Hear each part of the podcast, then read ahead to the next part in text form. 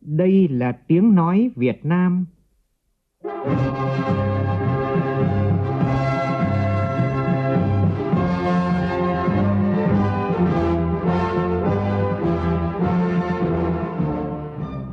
là tiếng nói Việt Nam, phát thanh từ Hà Nội, thủ đô nước Cộng hòa xã hội chủ nghĩa Việt Nam.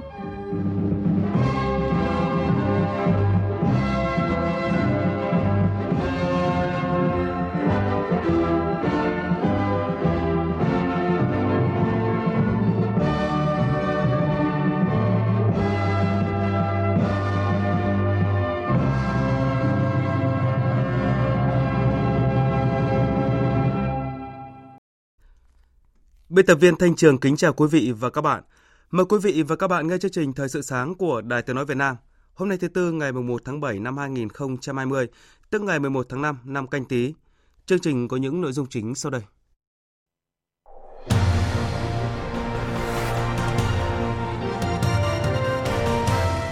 Hình ảnh lan xả trên tuyến đầu chống dịch COVID-19 vừa qua thêm một lần nữa khẳng định quân đội là chỗ dựa vững chắc của đồng bào, đồng chí cả nước – Chủ tịch Quốc hội Nguyễn Thị Kim Ngân nhấn mạnh như vậy trong chương trình Vinh Quang trên tuyến đầu vừa diễn ra tối qua. Từ hôm nay, quy định biên chế suốt đời cho viên chức sẽ chính thức được bãi bỏ.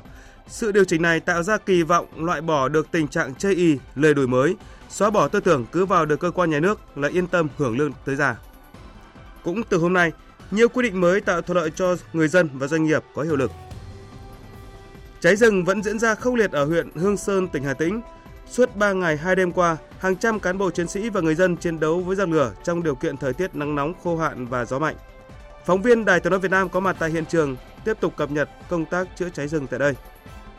Trong phần tin quốc tế, Liên minh châu Âu thông qua danh sách các quốc gia an toàn và được phép nối lại hoạt động đi lại bình thường từ hôm nay, không bao gồm Mỹ. Australia tăng chi tiêu quốc phòng với mục tiêu tăng cường sức mạnh quân sự ở khu vực Ấn Độ Dương, Thái Bình Dương.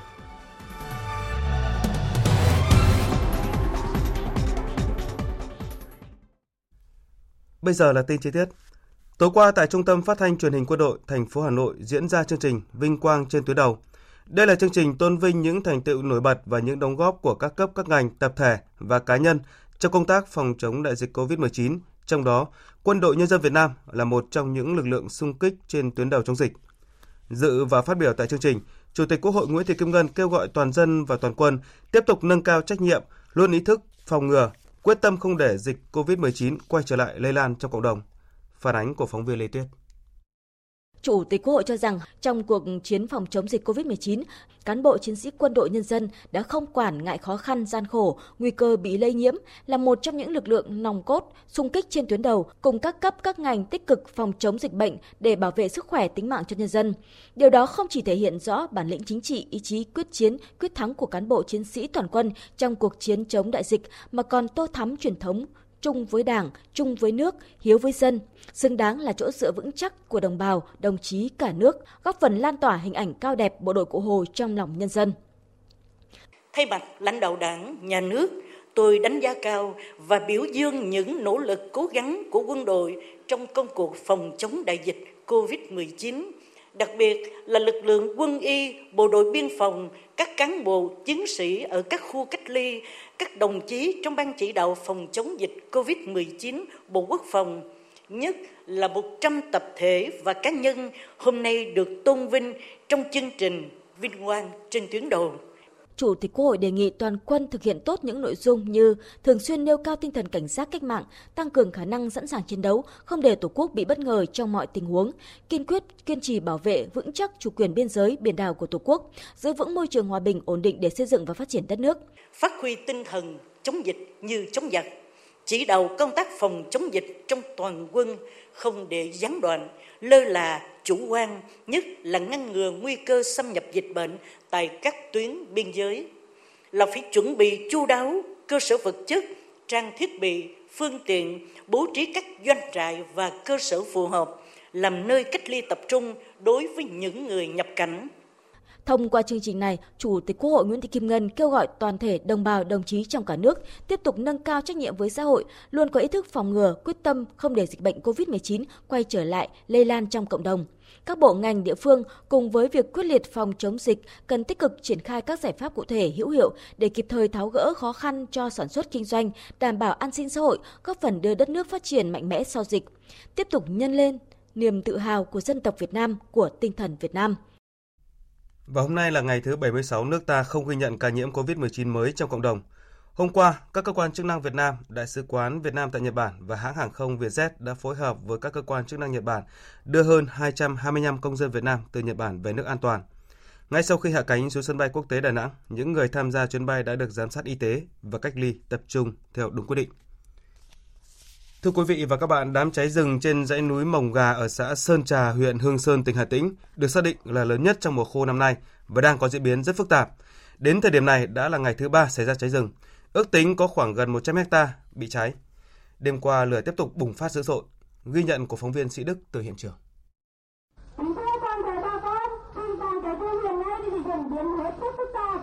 À, xuất hiện từ chiều tối ngày 29 tháng 6 tại xã Ân Phú, huyện Vũ Quang, tỉnh Hà Tĩnh. Sau đó đám cháy rừng lan sang địa phận xã Sơn Long và xã Sơn Trà, dọc dãy núi Mông Gà. Đêm qua ngọn lửa tiếp tục bao phủ dãy núi Mông Gà và tiến sát khu dân cư, gây lo lắng cho người dân. Bộ đội thế cơ đồng thế nói chung đầy đủ thì họ làm chiêu quá đến suốt đêm. Chứ bảo vệ trước mắt là đến đây họ tuyên truyền như vậy là đi bảo vệ dưới này này chuẩn bị nước nối chuẩn bị khí mà lửa xuống này là các cái giá đi hồ đi nó đề phòng Đêm qua hàng trăm người cùng với nhiều phương tiện tiếp tục được huy động tiếp cận hiện trường để chữa cháy rừng. À thế nhưng do địa hình phức tạp, phương tiện cứu hỏa chữa cháy khó tiếp cận hiện trường. Đặc biệt là khu vực đám cháy, lực lượng chữa cháy nhiều lần phải chấp nhận rút lui để đảm bảo an toàn. Thiếu tá Chu Thanh Tú, bộ đội biên phòng tỉnh Hà Tĩnh thừa nhận việc chữa cháy rừng hiệu quả chưa được như mong muốn. Tối qua là bọn em chỉ đợi thời cơ là lúc nào nó bùng lên thì bọn em là lùi ra. Đến khi nào là nó giảm xuống thì bắt đầu bọn em ao vào bọn em thổi. Nhưng mà cuối cùng là thì hiệu quả nó cũng không cao lắm vì là thực ra mà nói là cháy quá lớn. Bây giờ nó rất khó. Ông Lê Thanh Bằng, Chủ tịch Ủy ban nhân dân xã Sơn Trà, huyện Hương Sơn cho biết, với việc dân cư đang sinh sống dọc chân núi Mông Gà, vì vậy phải bảo vệ tuyệt đối an toàn cho người dân.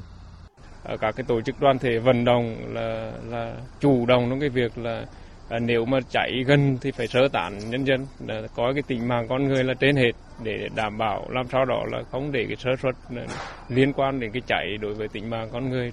Mặc dù đến thời điểm này thì người dân vẫn được đảm bảo an toàn, thế nhưng qua theo dõi tại hiện trường thì chúng tôi nhận thấy đám cháy trên dãy núi Mồng Gà đã và đang diễn biến phức tạp, trong khi lực lượng tham gia chữa cháy mỏng và phương tiện thô sơ, vì vậy rất khó khống chế được đám cháy. Ông Đặng Ngọc Sơn, Phó Chủ tịch Ủy ban nhân dân tỉnh Hà Tĩnh cho rằng giải pháp quan trọng nhất là phải làm được đường băng cản lửa. Thế bây giờ tất cả các điểm có vấn đề một đó là gạt thường liên liên tục, thứ hai nữa là nếu cần xử lý thực bê được, không thể cháy lan bởi vì gần đến gần nó khó lắm, mà có vào cũng còn được mà, mà, mà xử lý. Đấy, bây giờ cái tình trạng nó như vậy đó. Cho nên kiểu cách duy nhất là mình mình, mình cắt cái đường băng thôi. Và phương châm là không được để hộ dân nào có nguy cơ cao về lửa vào vào, vào vườn nhà. Bước sang ngày thứ ba, lửa rừng vẫn bùng phát, hàng trăm lực lượng tham gia chữa cháy. Thế nhưng đến thời điểm này thì đường băng vẫn chưa được thiết lập và khó khống chế ngọn lửa trên đỉnh núi Mông Gà là điều dễ hiểu. Thủ tướng Chính phủ Nguyễn Xuân Phúc vừa chỉ đạo các bộ ngành và địa phương tiếp tục thực hiện các biện pháp cấp bách phòng cháy chữa cháy rừng, tuyệt đối không để lặp lại tình trạng cháy rừng xảy ra trên diện rộng như trong tháng 6 tháng 7 năm ngoái. Bộ Nông nghiệp và Phát triển nông thôn chỉ đạo cơ quan chức năng nâng cao chất lượng công tác thông tin dự báo cảnh báo cháy rừng, chế độ báo cáo, đảm bảo cập nhật chính xác kịp thời, đáp ứng yêu cầu chỉ đạo phòng cháy chữa cháy rừng. Các địa phương kiểm tra lại lực lượng, phương tiện, vật tư, kinh phí để thực hiện tốt phương châm 4 tại chỗ, trong đó phòng là chính. Thời sự VOV, nhanh, tin cậy, hấp dẫn. Theo luật sửa đổi bổ sung một số điều của luật cán bộ công chức và luật viên chức chính thức có hiệu lực từ ngày hôm nay, chính thức bãi bỏ biên chế suốt đời đối với viên chức. Thay vào đó, luật quy định thực hiện chế độ hợp đồng có thời hạn đối với nhóm đối tượng này. Quy định được đưa ra với hy vọng sẽ chấn chỉnh tình trạng chây y, lời đổi mới, xóa bỏ tư tưởng vào được cơ quan nhà nước là yên tâm có việc làm và hưởng lương đến già. Ghi nhận của phóng viên Lại Hoa. Ông Hoàng Văn Cường, Ủy viên Ủy ban Tài chính Ngân sách của Quốc hội khẳng định đây là tiền đề hết sức quan trọng để thực hiện tốt các bước tiếp theo là sàng lọc, đào thải những cán bộ yếu kém. Những người nào hoàn thành được chức trách nhiệm vụ thì tiếp tục tồn tại, còn người nào không hoàn thành được thì sẽ phải rời khỏi bộ máy.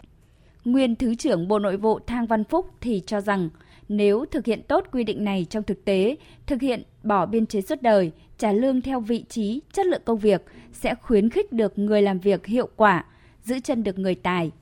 Phó vụ trưởng vụ công chức viên chức Bộ Nội vụ Nguyễn Tư Long thì cho rằng đây là một bước đổi mới trong phương thức quản lý. Đồng thời việc này cũng tạo một cơ chế linh hoạt cho cả người lao động và người sử dụng lao động. Đơn vị nào có chế độ đãi ngộ tốt sẽ thu hút nhiều người tài. Ngược lại, người lao động cũng phải luôn cố gắng để đáp ứng yêu cầu của công việc. Thay đổi cái cơ chế là từ hợp đồng không xác định thời hạn đến hợp chuyển sang hợp đồng xác định thời hạn đấy là nó đưa cho người ta một cái tâm lý là phải cố gắng hoàn thành cái nhiệm vụ đã. Thế còn cái công việc như thế nào thì phải xuất phát đầu tiên là từ vị trí việc làm. Đấy là từng cơ quan tổ chức phải xây dựng được cái hệ như kiểu KPI ấy, tiêu chí đánh giá cụ thể. Từ hôm nay sẽ triển khai thanh toán trực tuyến trong lĩnh vực giao thông vận tải trên cổng dịch vụ công quốc gia. Như vậy là từ nay, người dân và doanh nghiệp chỉ phải ngồi ở nhà thanh toán qua mạng mà không phải đến tận trụ sở các cơ quan này, rút ngắn và tiết kiệm thời gian cho người dân và doanh nghiệp. Tin của phóng viên Nguyễn Hằng. Cụ thể, từ hôm nay sẽ triển khai các dịch vụ trên cổng dịch vụ công quốc gia, gồm cấp đổi giấy phép lái xe cấp độ 4, nộp phạt vi phạm hành chính trong lĩnh vực giao thông đường bộ thuộc thẩm quyền của cảnh sát giao thông phạm vi toàn quốc, nộp phạt vi phạm hành chính trong lĩnh vực giao thông đường bộ thuộc thẩm quyền của thanh tra giao thông. Bộ trưởng Mai Tiến Dũng cho biết, tinh thần của Thủ tướng Chính phủ là quyết liệt thực hiện triển khai công tác này. Vì vậy, yêu cầu đặt ra là phải đẩy nhanh thực hiện, triển khai thương mại điện tử, thanh toán điện tử, phải chuyển đổi số hóa toàn bộ. Các bộ ngành phải cải tiến, hoàn thiện các dịch vụ, đẩy nhanh tiến độ tích hợp, cung cấp các dịch vụ công trực tuyến trên cổng dịch vụ công quốc gia nhằm nâng cao chất lượng dịch vụ. Cũng bắt đầu từ hôm nay sẽ triển khai chứng thực bản sao điện tử trên cổng dịch vụ công quốc gia. Dịch vụ chứng thực bản sao điện tử từ bản chính trên cổng dịch vụ công quốc gia cung cấp tiện ích đặt lịch hẹn của người dân doanh nghiệp đến thực hiện chứng thực nhằm giúp giảm thời gian chờ đợi khi thực hiện thủ tục. Người dân doanh nghiệp có thể thực hiện trực tuyến hoàn toàn đối với đa số các thủ tục hành chính đã được cung cấp trên môi trường điện tử, loại bỏ tình trạng nộp bản sao chứng thực, xuất trình bản giấy để xác minh. Ông Ngô Hải Phan, Cục trưởng Cục Kiểm soát Thủ tục Hành chính, Văn phòng Chính phủ cho biết. Trên cơ sở chúng ta có bản sao chứng thực bản sao điện tử từ bản chính thì người dân doanh nghiệp khi thực hiện thủ tục hành chính sẽ sử dụng cái bản này để thực hiện các giao dịch điện tử và chúng ta không phải trực tiếp đến cơ quan hành chính để đối chiếu cái bản chính với bản sao. Còn đây chúng ta làm một lần, chúng ta có thể làm vài chục bản, chúng ta lưu trữ trên hệ thống của chúng ta và sử dụng cái đó khi thực hiện các dịch vụ. Vải thiều Việt Nam đã lên kệ siêu thị tại thị trường Singapore. Đây là năm đầu tiên người dân nước này được thưởng thức quả vải thiều Việt Nam được nhập khẩu với quy mô lớn trực tiếp từ nước ta. Cơ quan Thương vụ Đại sứ quán Việt Nam cho biết, tới nay đã có gần 50 tấn vải thiều được xuất khẩu sang Singapore từ cảng Hải Phòng và dự kiến đến hết mùa vải, tổng khối lượng xuất khẩu có thể đạt 100 tấn. Vải thiều Việt Nam được bán với giá khuyến mại 5 đô la Singapore 1 kg, tương đương với 84.000 đồng trong tuần đầu tiên lên kệ tại Singapore và tăng trở lại mức 6 đô la Singapore trong tuần tiếp theo, cùng với mức giá với Trung Quốc đang bán tại đây. Nhờ chất lượng và màu sắc trái vải đẹp, người tiêu dùng Singapore đã ngay lập tức yêu thích với trái vải thiều của Việt Nam. Sau 2 tuần lên kệ, nhiều siêu thị đã không còn hàng để bán. Tối qua, lô lợn 330 con nhập khẩu từ Thái Lan đã về đến cửa khẩu quốc tế Lao Bảo, tỉnh Quảng Trị. Đây là lô lợn đầu tiên trong số 1.830 con do 4 doanh nghiệp thực hiện nhập khẩu về nước ta để giết mổ làm thực phẩm. Ngoài ra còn có 640 con lợn bố mẹ cũng đã được đưa về nước ta đợt này để nhân giống phục vụ công tác tái đàn, tăng đàn trong nước. Công tác kiểm dịch và phòng chống dịch bệnh được thực hiện nghiêm ngặt. Phóng viên Minh Long phản ánh. Lợn thịt và lợn giống nhập khẩu được kiểm dịch tại cửa khẩu Lao Bảo được cơ quan thú y vùng 3 kiểm tra hồ sơ nhập khẩu của doanh nghiệp và kiểm tra thực tế lô hàng. Tại khu cách ly kiểm dịch, cơ quan kiểm dịch tiêu độc khử trùng, lấy mẫu xét nghiệm theo quy định của luật thú y, đồng thời giám sát, theo dõi sức khỏe động vật. Ông Lê Đình Huệ, Phó Chi cục trưởng Chi cục Thú y vùng 3 cho biết Đối với lợn lợn sống để giết mổ ngay thì theo quy định trong 5 ngày làm việc, nếu kết quả xét nghiệm âm tính thì được đưa ra ngoài thị trường. Thứ hai, trường hợp lợn sống mà chưa đi giết mổ ngay theo quy định là 14 ngày và phải tiêm phòng các cái bệnh bắt buộc trước khi mà đưa ra thị trường để nuôi để giết mổ. Chúng tôi đảm bảo sau khi xét nghiệm tiêm phòng các cái bệnh đủ cái thời gian miễn dịch và đàn lợn khỏe mạnh thì chúng tôi kết thúc cách ly kiểm dịch là một trong bốn doanh nghiệp nhập khẩu lợn sống từ Thái Lan về đợt này. Chị Nguyễn Thị Bích Vân, giám đốc công ty trách nhiệm hạn một thành viên dịch vụ quốc tế Đồng Lợi chia sẻ, đây là lô lợn thứ hai được công ty nhập khẩu trong vòng gần một tháng trở lại đây. Kế hoạch của công ty chúng tôi sẽ nhập số lượng 1.000 con một ngày cung cấp cho thị trường miền Trung và Tây Nguyên và các à, đơn vị đối tác. Cái đơn vị nào ở phía Bắc, phía Nam mà cần thì chúng tôi vẫn cung cấp. Theo Bộ Nông nghiệp và Phát triển nông thôn, từ đầu năm đến nay đã có hơn 90.000 tấn thịt lợn được nhập khẩu về Việt Nam. Về nhập khẩu lợn bố mẹ về để nhân giống chăn nuôi tiếp và số lợn nhập về để giết mổ làm thực phẩm là hàng chục nghìn con. Theo các chuyên gia, với các giải pháp đồng bộ mà Bộ đang triển khai là tín hiệu tích cực không chỉ đáp ứng nguồn cung trong nước mà còn giảm nhiệt giá thịt lợn trên thị trường thời gian tới. Sạt lở trên sông Crono có nguyên nhân chính do khai thác cát và khoáng sản bừa bãi thiếu kiểm soát. Các chuyên gia và nhà quản lý đã chỉ ra tại hội thảo khoa học đánh giá thực trạng và giải pháp chống sạt lở bờ sông Crono, khu vực giáp danh hai tỉnh Đắk Lắk, Đắk Nông. Sự kiện do Bộ Nông nghiệp và Phát triển nông thôn cùng Bộ Tài nguyên và Môi trường phối hợp tổ chức. Phóng viên Hoàng Quy, thường trú khu vực Tây Nguyên đưa tin. Sông Crono dài gần 190 km chảy qua tỉnh Lâm Đồng, Đắk Lắk và Đắk Nông. Trong những năm qua, dọc sông Crono ghi nhận 17 điểm sạt lở với chiều dài 10 km.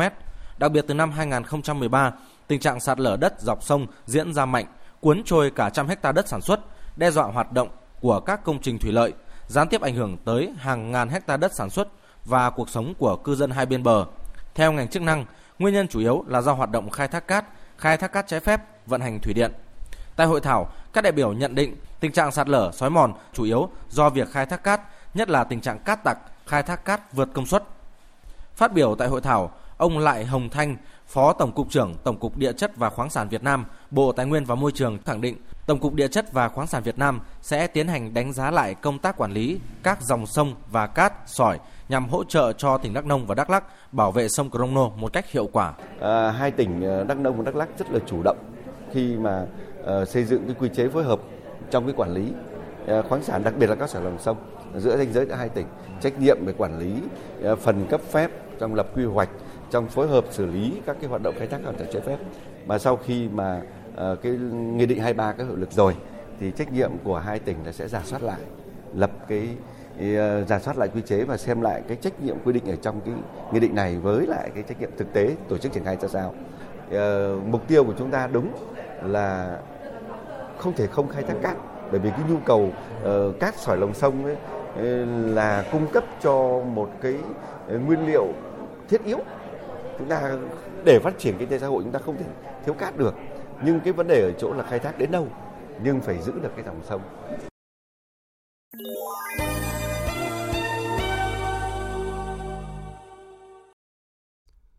Chuyển sang phần tin quốc tế, Hôm nay là ngày cuối cùng và quan trọng nhất trong suốt một tuần lễ tính từ ngày 25 tháng 6 để người dân Nga đi bỏ phiếu cho hiến pháp sửa đổi.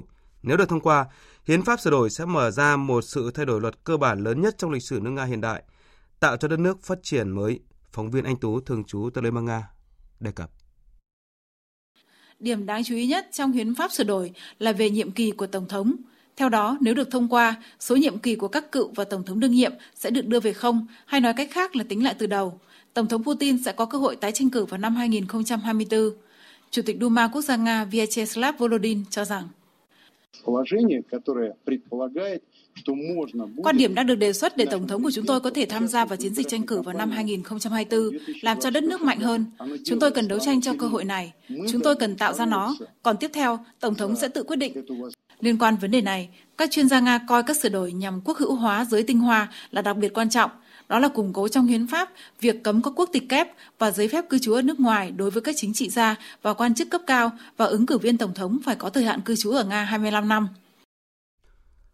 Quan chức cấp cao của Anh và Liên minh châu Âu đã bày tỏ sự lo ngại và phản đối khi Trung Quốc chính thức thông qua luật an ninh quốc gia Hồng Kông trong ngày hôm qua. Phóng viên Quang Dũng thường trú tại Pháp theo dõi khu vực Tây Âu đưa tin. Trong chiều ngày 30 tháng 6, Ngoại trưởng Anh Dominic Raab tuyên bố trước Nghị viện Anh rằng nước này sẽ nhanh chóng thảo luận với các đối tác lớn tại Liên Hợp Quốc, Liên minh châu Âu hay khối G7 để đưa ra các biện pháp đáp trả phù hợp. Ông Dominic Raab cho biết quyết định này của Trung Quốc không chỉ làm tổn hại đến vị thế của Hồng Kông như một trung tâm tài chính thương mại lớn của châu Á, mà còn đe dọa các quyền của người dân Hồng Kông và vi phạm tuyên bố chung Trung Quốc-Anh về quy chế của Hồng Kông khi được Anh trao trả về cho Trung Quốc năm 1997. Cũng trong chiều ngày 30 tháng 6, phía Liên minh châu Âu cũng đã đưa ra phản ứng. Chủ tịch Ủy ban châu Âu bà Ursula von der Leyen cho rằng Luật này không chỉ làm xói mòn mức độ tự trị của Hồng Kông mà còn ảnh hưởng đến danh tiếng của chính Trung Quốc. Chúng tôi đã từng nhấn mạnh nhiều lần rằng Trung Quốc sẽ gặp rủi ro với những hậu quả rất tiêu cực nếu thi hành luật này liên quan đến mức độ tin cậy trong kinh doanh, danh tiếng quốc gia cũng như nhận thức của người dân Hồng Kông và quốc tế. Rất nhiều nước tại châu Âu cũng đã đưa ra các tuyên bố tương tự, nên Ủy ban châu Âu sẽ liên lạc chặt chẽ với các đối tác quốc tế trong vấn đề này và sẽ phản ứng một cách rất thận trọng. Australia chuẩn bị công bố mức tăng đáng kể chi tiêu quốc phòng và tập trung vào tăng cường sức mạnh quân sự ở khu vực Ấn Độ Dương, Thái Bình Dương. Trong bài phát biểu về chính sách chiến lược dự kiến công bố ngày hôm nay, Thủ tướng Australia Scott Morrison sẽ vạch rõ chính sách quốc phòng của Australia trong 10 năm tới và dành riêng 270 tỷ đô la Australia, tương đương với 185 tỷ đô la cho việc nâng cấp những năng lực quốc phòng mới. Thủ tướng Morrison cảnh báo, chúng ta phải đối mặt với thực tế là đã bước vào thời kỳ chiến lược mới và ít ôn hòa. Chính phủ Australia sẽ vượt mức chi tiêu quốc phòng 2% tổng sản phẩm quốc nội như Washington yêu cầu đối với một số đồng minh và tăng chi 40% vào các năng lực so với dự trữ quốc phòng gần đây, nhất là hồi năm 2016. 27 nước thành viên Liên minh châu Âu EU vừa thông qua danh sách những nước an toàn và vì thế sẽ được phép nối lại hoạt động đi lại bình thường với khối này ngay từ tháng 7, song không có Mỹ. Cụ thể, bản danh sách gồm 14 nước là Algeria, Australia, Canada, Georgia, Nhật Bản, Montenegro, Maroc, New Zealand, Rwanda, Serbia, Hàn Quốc, Thái Lan, Tunisia và Uruguay. Riêng với Trung Quốc, nước này có thể được đưa vào danh sách nếu đáp ứng được nguyên tắc có đi có lại của khối, tức là khách du lịch châu Âu cũng phải được phép nhập cảnh vào Trung Quốc. Ngoài Mỹ, trong số những cái tên đáng chú ý không được đưa vào danh sách còn có Nga và Brazil. Trong khu vực ASEAN, tối hôm nay, Cục Hàng không Dân dụng Thái Lan cũng sẽ dỡ bỏ lệnh cấm các chuyến bay quốc tế. Tuy vậy, chỉ một số công dân nhất định được phép nhập cảnh quốc gia này.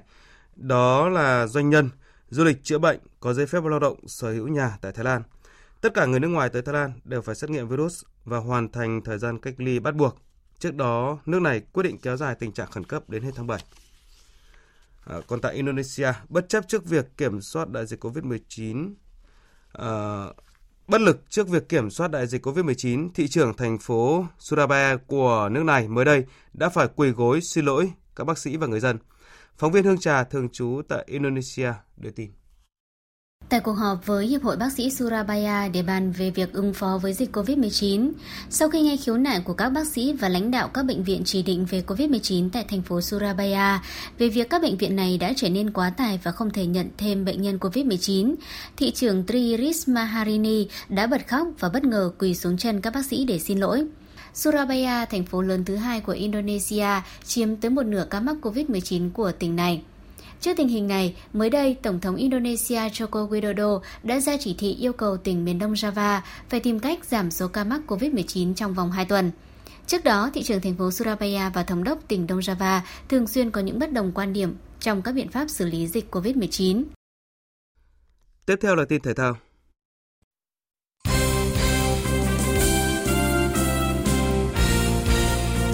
Hôm qua diễn ra lượt 7 vòng chung kết giải Futsal HD Bank vô địch quốc gia 2020. Cadia Chen, Sài Gòn, chơi điểm với Sanvines Sana Khánh Hòa trong trận đấu bùng nổ 8 bàn thắng và đầy đủ các cung bậc cảm xúc cho cả hai đội bóng. Huấn luyện viên cả hai đội bóng sau trận đấu cũng đã thừa nhận kết quả hòa là xứng đáng với sự thể hiện của cầu thủ đôi bên. Phóng viên Thành Lương phản ánh. Cuộc so tài giữa Cadia trên Sài Gòn và Savinet Sana Khánh Hòa trở thành đỉnh cao kịch tính của lượt 7 vòng chung kết giải Futsal HD Bank vô địch quốc gia 2020 do Đài Tiếng nói Việt Nam và Liên đoàn bóng đá Việt Nam phối hợp tổ chức. Có sự tỏa sáng xuất thần của thủ môn đôi bên, có bàn thắng đẹp mắt, tinh tế, dũng mãnh của cá nhân cầu thủ, có những cuộc rượt đuổi tỷ số, có thẻ đỏ trong thời điểm quyết định, có tranh cãi nảy lửa giữa ban huấn luyện với trọng tài điều khiển và khi trận đấu chỉ còn 2 giây, một bàn thắng được ghi để khép lại trận đấu ngay sau đó và huấn luyện viên Nguyễn Bảo Trung, Đặng Đình Khang của hai đội bóng đưa ra nhận xét như sau về trận đấu. Giờ hôm nay là một trận đấu hay. À, đội tôi à, rất là nhiều cơ hội nhưng mà các bạn cái cái cái khâu dứt điểm thì các bạn chưa làm được nên là à, không giải quyết được trận đấu hôm nay. Nhưng mà tỷ số à, là bốn đều thì à, một điểm là là tôi cũng cảm thấy hài lòng. Hai bên cống hiến một cái trận cầu rất là, là đẹp mắt và tới phút cuối cùng nhưng hôm nay ờ, thì ờ, đội này giành ờ, cơ hội thì đội đó giành chiến thắng thôi nhưng hôm nay tôi nghĩ một điểm hai đội là nó xứng đáng. Kết quả hòa giữa Cadia trên Sài Gòn và Savinet Sana Khánh Hòa khiến bảng xếp hạng lúc này chia thành 3 tốp. Hai đội đầu bảng là Thái Sơn Nam và Saco có 17 và 16 điểm. Top Savinet Sana Khánh Hòa, Thái Sơn Bắc, Đà Nẵng, Savinet Sanatech Khánh Hòa và Cadia trên Sài Gòn đứng từ thứ 3 đến thứ 7 với khoảng cách chỉ là 3 điểm. Và top Quảng Nam, Cao Bằng và Việt Football đứng cuối bảng. Dự báo thời tiết Phía Tây Bắc Bộ, sáng có mưa rào và rông rải rác, sau có mưa rào và rông vài nơi, riêng Nam Sơn La, Hòa Bình có nắng nóng. Chiều tối và đêm có mưa vừa, mưa to, có nơi mưa rất to và rải rác có rông, gió nhẹ, nhiệt độ từ 24 đến 34 độ, riêng Nam Sơn La, Hòa Bình, nhiệt độ từ 33 đến 36 độ. Phía Đông Bắc Bộ, ngày có mưa rào và rông vài nơi, riêng Đồng Bằng có nắng nóng, Chiều tối và đêm có mưa rào và rông rải rác, riêng vùng núi có mưa vừa mưa to, có nơi mưa rất to, nhiệt độ từ 26 đến 34 độ, riêng đồng bằng nhiệt độ từ 34 đến 36 độ. Các tỉnh từ Thanh Hóa đến Thừa Thiên Huế, ngày nắng nóng và nắng nóng gai gắt, có nơi đặc biệt gai gắt, chiều tối và đêm có mưa rào và rông vài nơi, nhiệt độ từ 26 đến 39 độ, có nơi trên 39 độ. Các tỉnh ven biển từ Đà Nẵng đến Bình Thuận có mưa rào và rông vài nơi, riêng phía Nam chiều tối có mưa rào và rông rải rác, nhiệt độ từ 24 đến 34 độ, phía Bắc có nơi trên 34 độ. Tây Nguyên nhiều mây, chiều và đêm có mưa rào và rải rác có rông, cục bộ có mưa vừa mưa to, nhiệt độ từ 21 đến 29 độ. Nam Bộ nhiều mây, có mưa rào và rông vài nơi, riêng chiều và tối có mưa rào và rải rác có rông, cục bộ có mưa vừa mưa to, nhiệt độ từ 23 đến 32 độ. Khu vực Hà Nội ngày nắng nóng, chiều tối và đêm có mưa rào và rải rác có rông, cục bộ có mưa vừa mưa to, nhiệt độ từ 26 đến 36 độ. Dự báo thời tiết biển, Bắc Vịnh Bắc Bộ có mưa rào và rông vài nơi, gió Nam đến Đông Nam cấp 4, cấp 5. Nam Vịnh Bắc Bộ có mưa rào và rông vài nơi, gió Nam đến Tây Nam cấp 4, cấp 5. Các vùng biển từ Quảng Trị đến Quảng Ngãi, vùng biển từ Bình Định đến Ninh Thuận, khu vực Biển Đông bao gồm hai quần đảo Hoàng Sa thuộc thành phố Đà Nẵng và Trường Sa thuộc tỉnh Khánh Hòa, có mưa rào và rông vài nơi, gió Tây Nam cấp 4, cấp 5. Vùng biển từ Bình Thuận đến Cà Mau có mưa rào và rải rác có rông, trong cơn rông có khả năng xảy ra lốc xoáy. Gió Tây Nam cấp 5, có lúc cấp 6, giật cấp 7, biển động. Vùng biển từ Cà Mau đến Kiên Giang và Vịnh Thái Lan có mưa rào và rông rải rác, gió Tây Nam cấp 3, cấp 4. Thông tin dự báo thời tiết vừa rồi cũng đã kết thúc chương trình Thời sự sáng của Đài Tiếng nói Việt Nam. Chương trình do biên tập viên Thanh Trường Nguyễn Kiên biên soạn và thực hiện với sự tham gia của phát thanh viên Mạnh Cường, kỹ thuật viên Uông Biên, chịu trách nhiệm nội dung Lê Hằng. Xin kính chào tạm biệt và hẹn gặp lại quý vị.